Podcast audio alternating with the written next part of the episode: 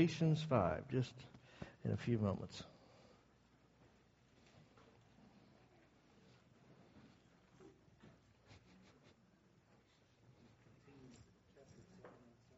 Yeah. And and 8. And 8.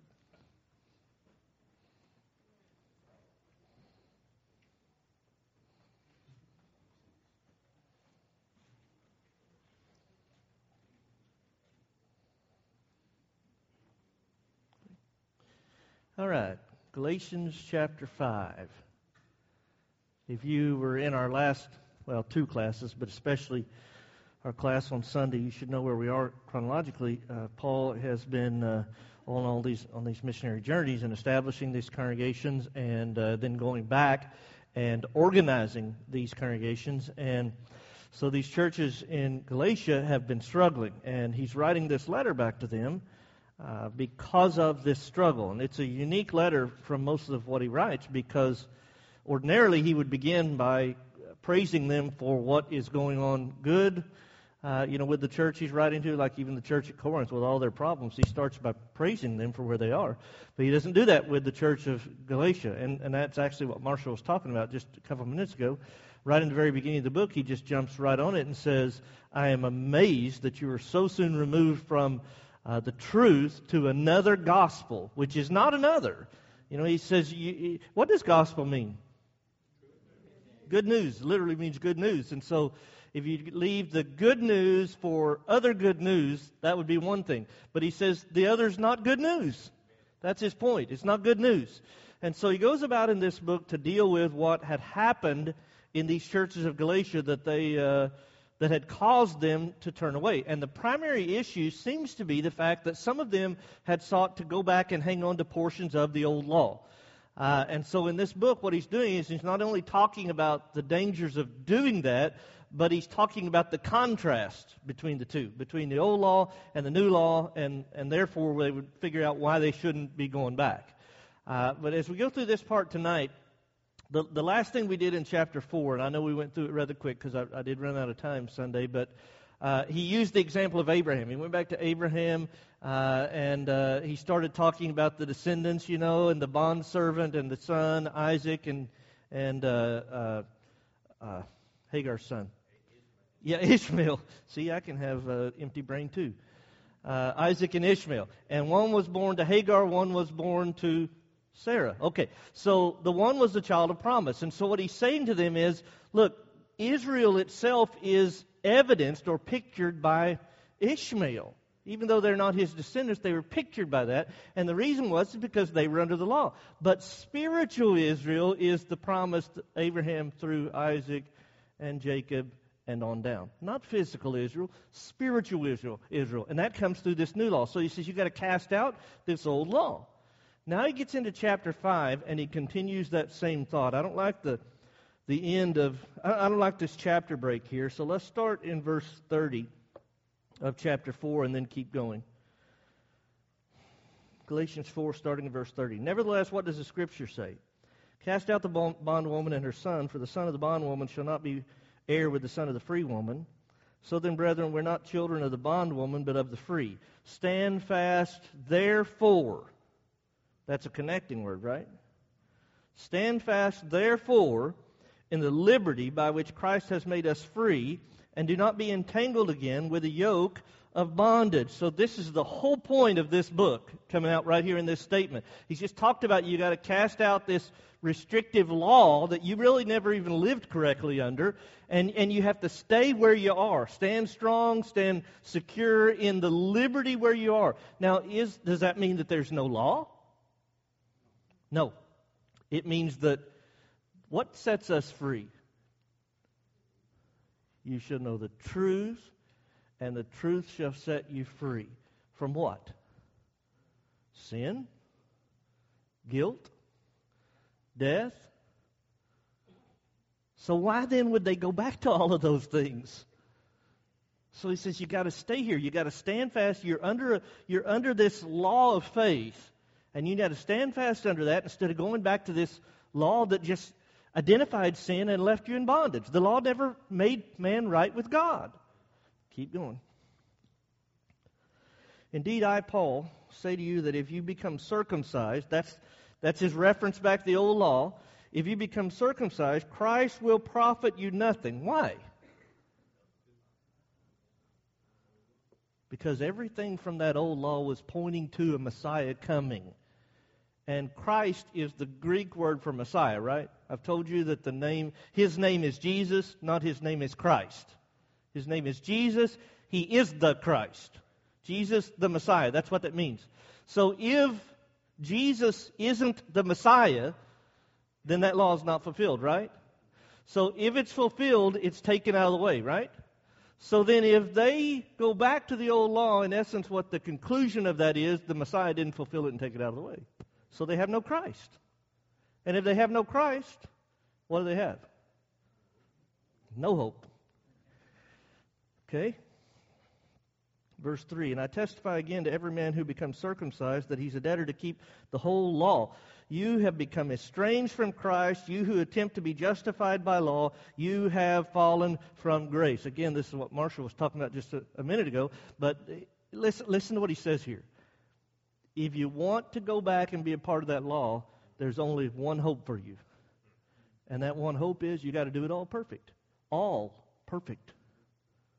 Well, who who did that? He's the only one. That nation that they were from that took so much pride in who they were and their genealogies and how they thought that made them better and different and different in a better way than everybody else, they never lived that law. They never did. In fact, as they continued on, they just kept getting further and further and further away from it until they ended up in captivity. And even as they came back, they never again, by the time of Jesus, are they anywhere close? I mean, it's just, it's just crazy to think that, that they think, well, I just, although we do the same thing today, I'll just pick and choose what parts of it I like. And then, you know, the rest of it, so what? And he's saying, if you go out and pick any of it, you got to pick all of it. And then he says, if you do that, you have fallen from grace. We like to talk about grace. What's it mean? Unmerited favor, that's a good one. I like to use the acrostic G R A C E, God's riches at Christ's expense. He paid for our salvation, that's grace. But you give all that up when you go back. You give it up. You go back before the Messiah or try to keep that law when it's no longer God's law. You give up God's grace. Now, I want to highlight again what Marshall said just a few moments ago in the in the invitation. You know, it's it's. I don't like to just pick verses and you know from random places to use for one uh, point. I like to stay in a context, so I want to keep this in its context. But I think its context is really very clear if they go back to the old law, they have fallen from grace, right? These people have done it. Okay, if they have done it, then what that means is it's possible, right? I drove here tonight. That means it's possible to drive here, doesn't it? If it's impossible, I couldn't have done it, right? Okay, if it's impossible for somebody to fall from grace, they couldn't have done it. He says they already have. Not that it's possible, that they did it. They didn't have God's grace anymore. All right, keep going. Verse 5. For we through the Spirit eagerly wait for the hope of righteousness by faith.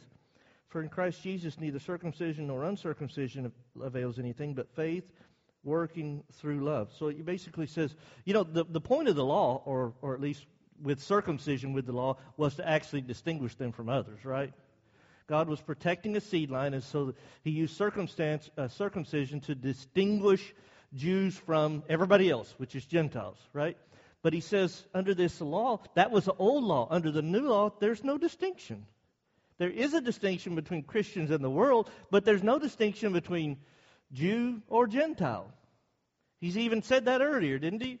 Galatians chapter 3, when he talked about those who were baptized into Christ, he says, You're not bond or free or slave or rich or poor or Jew or Gentile or whatever, right? Verse 7 You ran well. Who hindered you from obeying the truth? This persuasion does not come from him who calls you.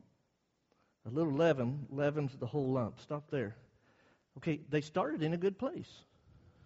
See, that's the issue. Uh, too many times, you know, we, we study the gospel, uh, we obey the gospel, and we're like on fire, right?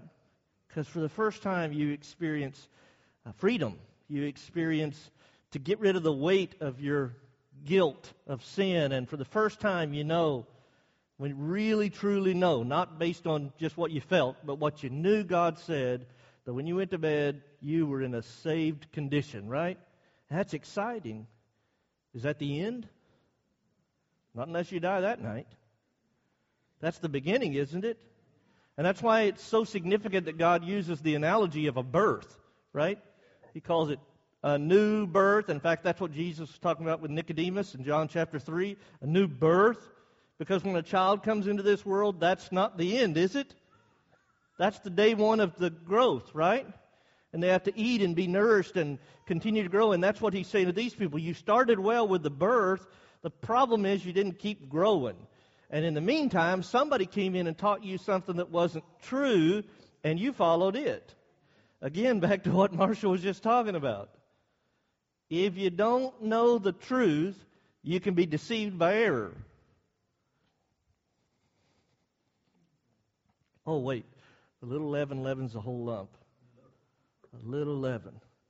I mean, you've heard it in its simplicity, stated this way something like, you know, we just had Thanksgiving, right? Anybody have a pumpkin pie at Thanksgiving? Yeah. Yeah? I like a pumpkin pie.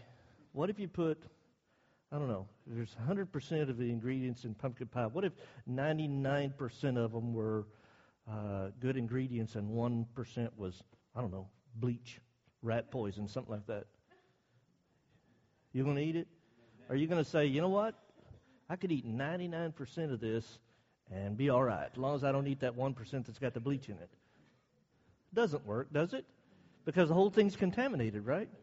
Well, that's the way this is. Okay, I've got a little bit of the truth. I've I know how to obey the gospel, but so I got a little bit of truth, but the rest of it's off, and that gets right back to what he said in chapter one, which was, no, you don't have another good news. You have another news. And it's not good. It's not the same thing. If it's added to it or if it's taken away from it, it's not the same. Just a little bit. 10. I have confidence in you, in the Lord, that you'll have no other mind. But he who troubles you shall bear his judgment, whoever he is. And I, brethren, if I still preach circumcision, why do I still suffer persecution? Then the offense of the cross has ceased. I could wish that those who trouble you would even cut themselves off. I get the idea here that he's they didn't want to go off away from God. They just did it. You know, I, I, I love the, in Luke chapter 15, you know, he has the three parables uh, about the lost. And one of them is the parable of the lost sheep, right? There are 99 safe sheep over here, and then one who has wandered away, and the master goes and finds the one, right? Okay, and the idea with that analogy is that, you know, it's not that this has been a rebellious sheep. It's not that he just got up and said, you know what, I'm not staying with this master anymore and ran away. He just is eating and minding his own business and doing his own thing and not paying attention. And all of a sudden he looked up and he's off somewhere and doesn't have any idea how to get back. So the master went and got him, brought him back. What Paul's saying to these people here at this point is, uh, I don't think you wanted to go away. I've got confidence in your heart. I've got confidence in you see your sincerity, but you went away. And whoever it was that led you away, he doesn't even know who, who's done this. Whoever it was that led you away, I wish he'd just take himself away. I've said that before today. With what's going on in the religious world today, and especially what's going on in the church, uh, I'd rather they just go ahead. If they don't want to be with the truth, just go ahead and change. You know, don't try to be a little bit of both. Just go ahead and become something else. Yep. Yep. So he says, you know, here's the point if Paul taught, and this is what he says there, if he taught that circumcision was stu- still binding, do you think he'd had so much trouble everywhere he went? He wouldn't have, would he? Because the people that opposed him were the Jews. So if he'd have taught the law is still binding, they wouldn't have opposed him, would they? Okay. verse 13. For you, brethren, have been called to liberty. Only do not use liberty as an opportunity for the flesh, but through love serve one another.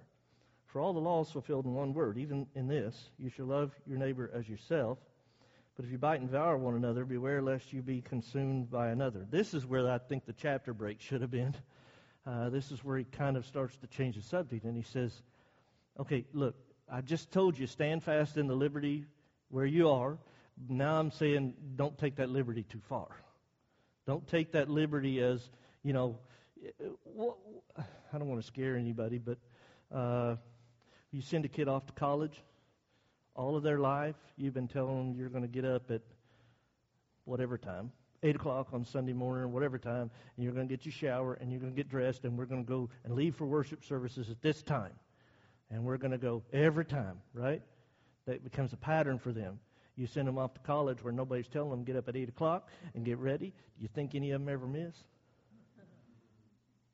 Because for the first time, I can decide for myself, right?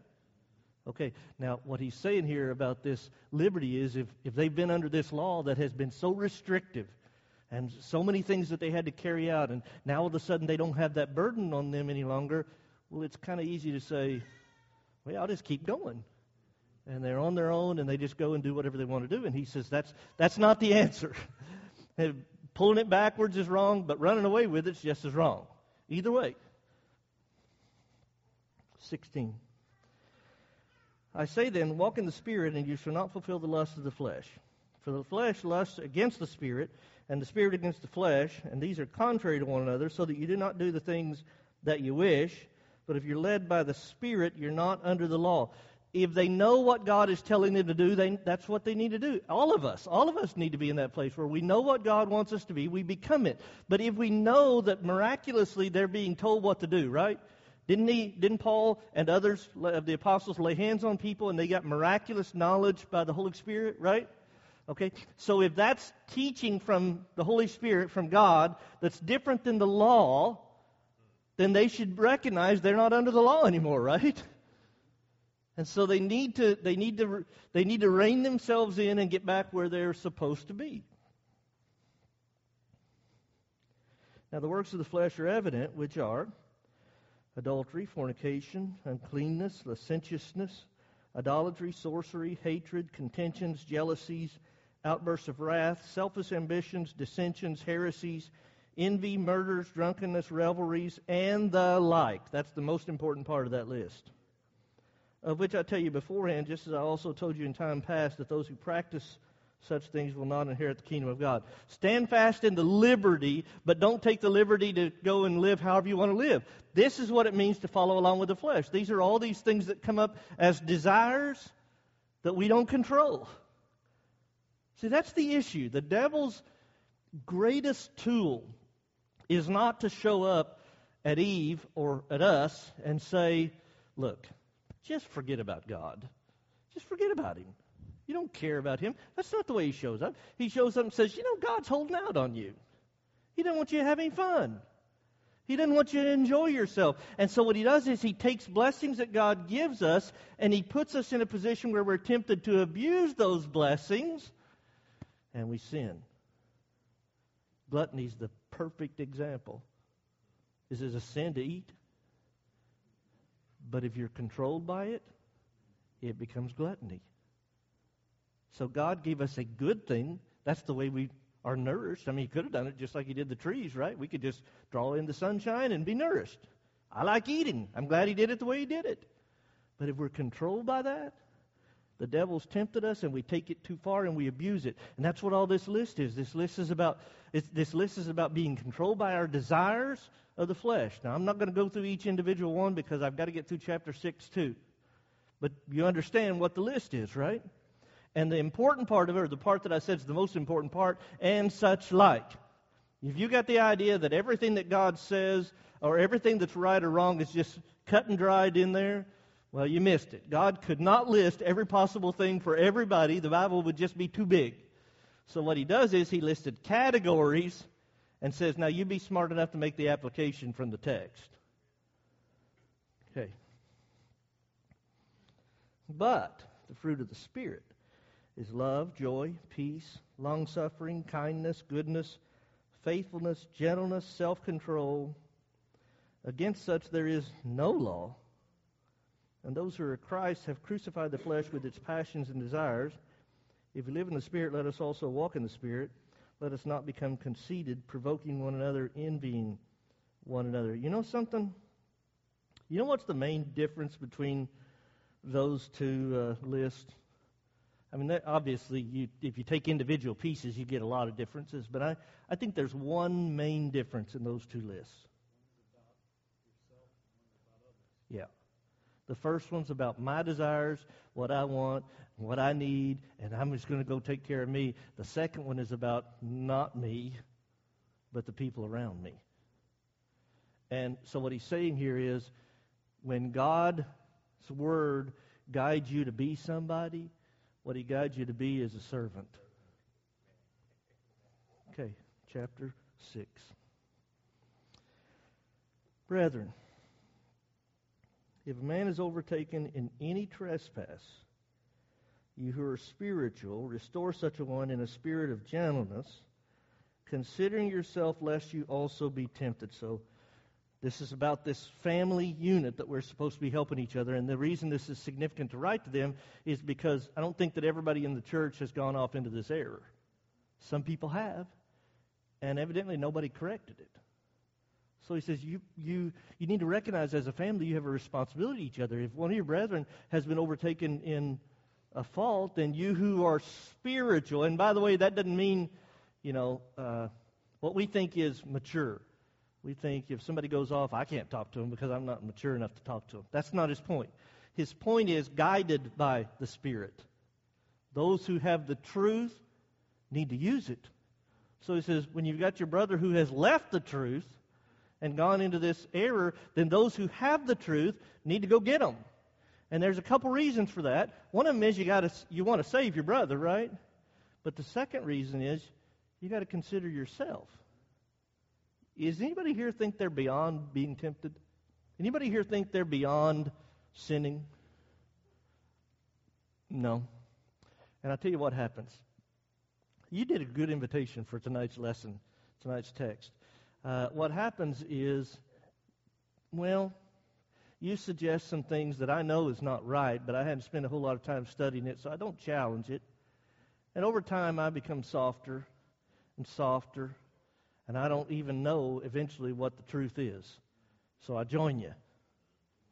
Okay? If those people overtaken by this law, if they follow this circumcision binding, which was going on in the church in Galatia, and the people that know miraculously the truth don't challenge, challenge it and change it, eventually they're going to lose the ability to even know the truth. And they're going to all go away. Bear one another's burdens, and so fulfill the law of Christ. For if anyone thinks himself to be something when he's nothing, he deceives himself. Let each one examine his own work, and then he'll have rejoicing in himself alone and not in another. For each one shall bear his own load or burden. Now you've heard me, you've heard me preach and teach on this before, uh, but just in case you haven't, or just in case you forgot, I want to make sure and emphasize here the King James Version uses burden in both cases. The New King James uses load the second time. That's because they're not the same word. Uh, in the original language, the first, bear one another's burden, that burden means overload. And the second one says everybody carries their own load or their own burden, that means like a backpack. And so the difference in the two is, and basically this is what he's saying. Every single one of us has a responsibility to stand before God for ourselves. Okay? You're not going to stand before God and answer for me, and I'm not going to stand before God and answer for you. I'm going to answer for the life that I have chosen to live. But in connection to that, my life that I'm supposed to be living is connected to you. So there is a point where n- none of us are able to carry everything. There's an overload. You know, I, I preached a sermon about God will never give us more than we can handle, how that was fake news. Every single one of us knows that there are times we're handling more than we can handle, right? We got more on our plate than we can handle. And what we need when that happens is brethren who will help us. And especially as it relates to truth. So he says, look, everybody's got a responsibility to carry their own weight, but everybody's got a responsibility to help each other along the way, too. You've heard the old saying about many hands making light work? That's the point. You know, I often use the illustration of a pickup truck. A pickup is, is built to carry a certain amount of weight. And over the life of that truck, it could carry, you know, hundreds of thousands of pounds, right?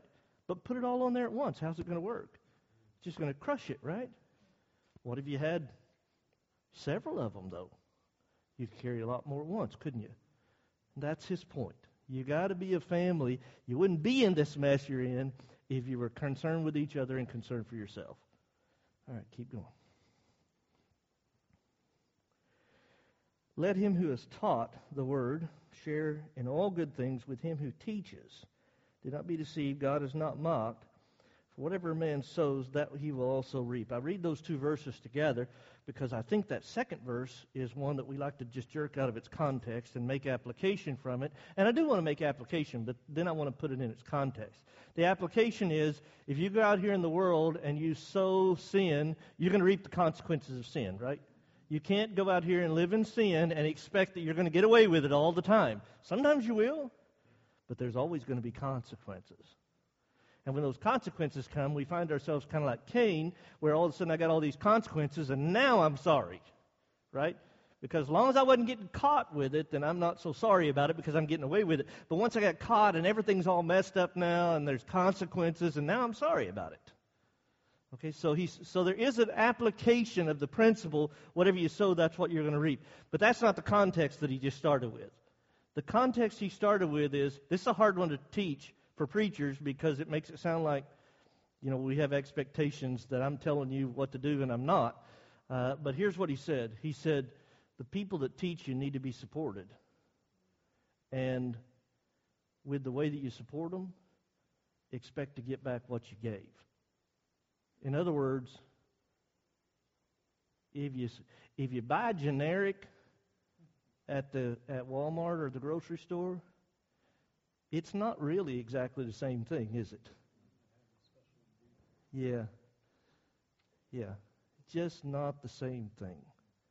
So, if what we do is, if we cut corners out here at the grocery store, that's no big deal. I'll order, what's Walmart? Equate. I'll order Equate stuff. If I go in Walmart, it saves me a dollar. I don't have a problem with that. I don't have to have the best all the time.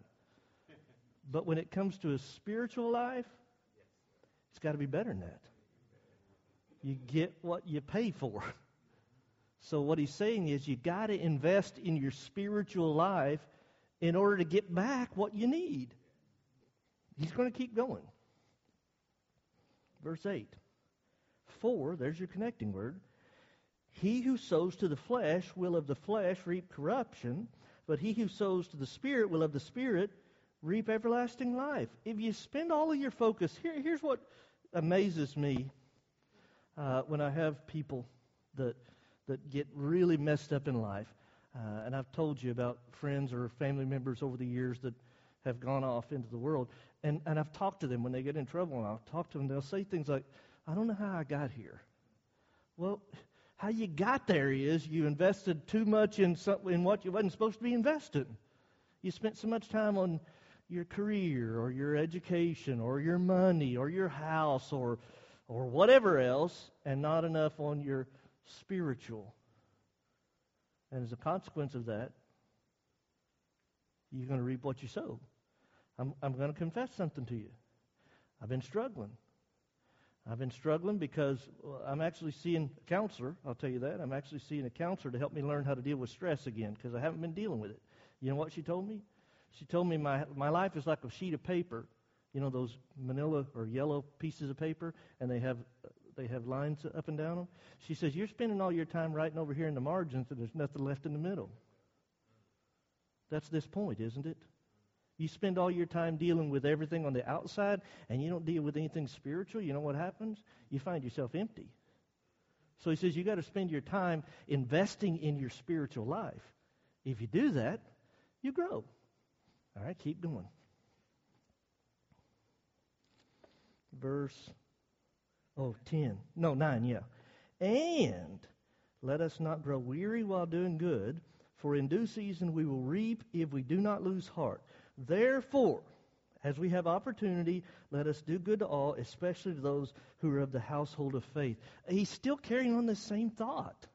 He's saying you got to spend your focus on spiritual things, and it has to do with relating to other people, the way that you act, the way that you think, the way that you are. If you invest in yourself, you have something to give, don't you? If you if you leave yourself empty, what do you have left to offer anybody? Nothing. You got an empty cup? You're not sharing it with anybody, are you? But if your cup's overflowing, you can share it. Verse 11. See with what large letters I have written to you with my own hand. Now, a lot of people, this is one of those verses that, you know, when Paul talks about in the book of Second Corinthians, his thorn in the flesh, right? Uh, there are people who uh, use this verse to say what that meant is he had bad eyesight, and that came about because of the bright, bright light that he saw when he met with Jesus. Look, I don't know if that's true or not. All I know is that Paul couldn't see real good. You know what? I'm getting older and I can't see like I used to either. It just happens sometimes, right? So I don't know why you can't see very well. Here's the truth I don't think it matters. I think what does matter is they knew Paul well enough to know that as he wrote this letter, they knew it was his writing. They knew the way he wrote because he couldn't see very well that he had written in a big enough way that that they knew this came from him. This is not an impostor, right? Okay. Verse 12. As many as desire to make a good showing in the flesh, these try to compel you to be circumcised, only that they may not suffer persecution for the cross of Christ. Now we have a motive. This whole time we've been hearing about what happened and what's going on and, and the conflict and the contrast and all that. Now we see why. And the problem was well, somebody obeys the gospel, and then they go back home and tell their family, and their family says, What? You're not leaving. You've been this your whole life. It's what you're going to die. Maybe they throw them out. You ever seen that happen? You ever seen somebody obey the gospel and their family disowned them when it happened? These people obeyed the gospel, especially the Jewish Christians, and what they're in essence saying, at least what everybody else is saying, seeing in them, is your law is not good enough anymore. What they're saying is this is the fulfillment of all that law. But your law is not good enough anymore, is what everybody else sees. So they persecute.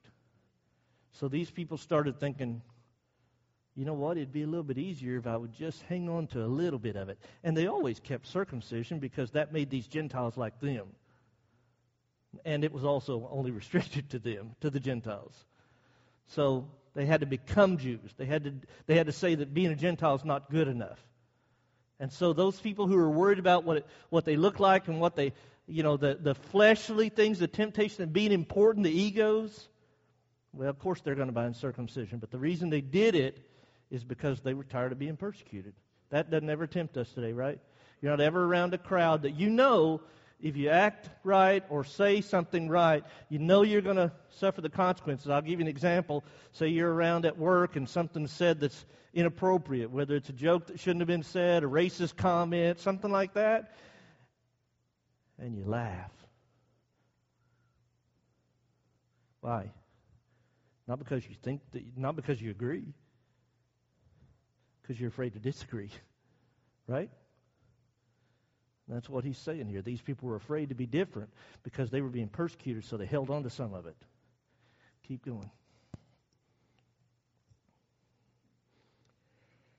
Uh, for for not even those who are circumcised keep the law, but they desire to have you circumcised that they may glory in your flesh. I love that because that passage is significantly applicable even to today's. You know, the Jewish religion is very much alive and well today, but not the old law. Not only is it has it been removed, but nobody's even trying to keep it. Nobody's trying to keep it. Actually, what's happening today is most people who are practicing Judaism today are practicing this tradition that has been added so much over the years, uh, so many traditions that were added by different rabbis here and there, and, and the different uh, sects of the group, the Herodians and the Pharisees and the Sadducees and all of them. And, and what that does is that adds baggage to everything. Nobody. You know what you have to do? You have to make a, you have to make a, a pilgrimage. How often? No, I'm asking today. They, they want to make it once in their life. That's what's taught. They want to make it once in their life. All right, and I don't want you to think that I'm picking on the Jews. Okay, I'm not. The point he's making here is even pretending to do something, you're not doing it. I would, I would make it applicable to Christians. Showing up in this church building doesn't make you a Christian. Studying the Bible doesn't make you a Christian. Quoting verses doesn't make you a Christian. Taking God's word and putting it inside and living it that's what makes you a Christian. Why? Because the word Christian means Christ like. It makes sense, doesn't it? Let's finish up. But God forbid that I should glory except in the cross of our Lord Jesus Christ, by whom the world has been crucified to me, and I to the world. For in Christ Jesus neither circumcision nor uncircumcision avails anything but a new creation. He says, Look, only reason he is who he is, the only reason he acts the way that he acts, the only reason he treats the people around him the way he does is because of Jesus, right? That wasn't who he was before, was it? I mean, before he was an angry, hateful, uh, difficult person, wasn't he? Pretty drastic change. There may not be anybody recorded in the Bible that has as significant of a change as, as Saul to Paul.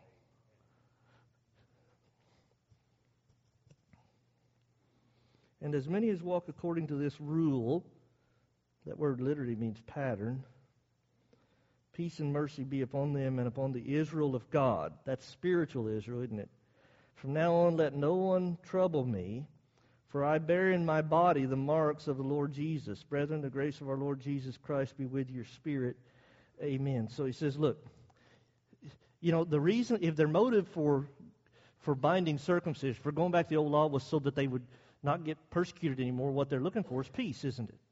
I mean, they're looking for some kind of safety and peace. And what he says is, if you follow the truth, you get what you're looking for. Now, not always here, but you get it. So then he says, Don't trouble me. He's troubled by what has happened. He said, Don't trouble me anymore because I have the marks of our Lord in me. The point is, he's not, you know, sometimes people will say something.